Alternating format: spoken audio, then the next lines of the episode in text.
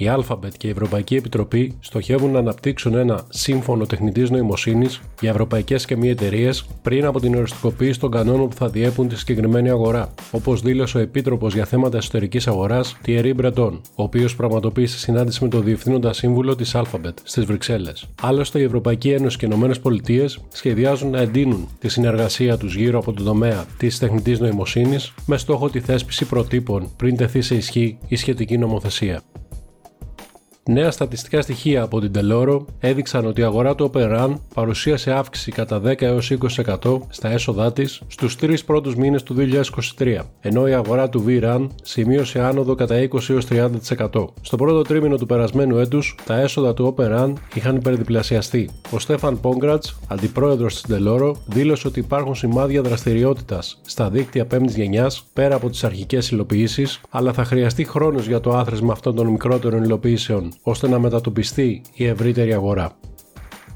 Από την έναρξη της εφαρμογής του GDPR στις 25 Πέμπτου του 2018 έχουν υποβληθεί στην Αρχή Προστασίας Δεδομένων 5.508 καταγγελίες και 936 γνωστοποιήσεις παραβίασης δεδομένων. Κατά το ίδιο χρονικό διάστημα, η Αρχή επέβαλε 92 πρόστιμα συνολικού ποσού 31.977.000 ευρώ, ύστερα από εξέταση καταγγελιών ή αυταπάγγελτους ελέγχους. Πέντε χρόνια μετά την έναρξη εφαρμογής του, ο GDPR αποτελεί πλέον παγκόσμιο πρότυπο και συγχρόνως βρίσκεται στο επίκεντρο της νέας νομοθεσίας για την ενιαία ψηφιακή αγορά στην Ευρώπη, όπως αναφέρει σε μήνυμά του ο πρόεδρος της αρχής Κωνσταντίνος Μενουδάκο για τα 5 χρόνια του GDPR η κυβέρνηση της Νότιας Κορέας επέβαλε πρόστιμο στους τρεις παρόχους κινητής τηλεφωνίας της χώρας για δημοσίευση διωγγωμένων ισχυρισμών σε σχέση με τις δυνατότητες των υπηρεσιών 5G που προσφέρουν. Η Κορεατική Επιτροπή Δίκαιο Εμπορίου ανακοίνωσε ότι κατά την άποψή της, η SK Telecom, η KT Corp και η LG U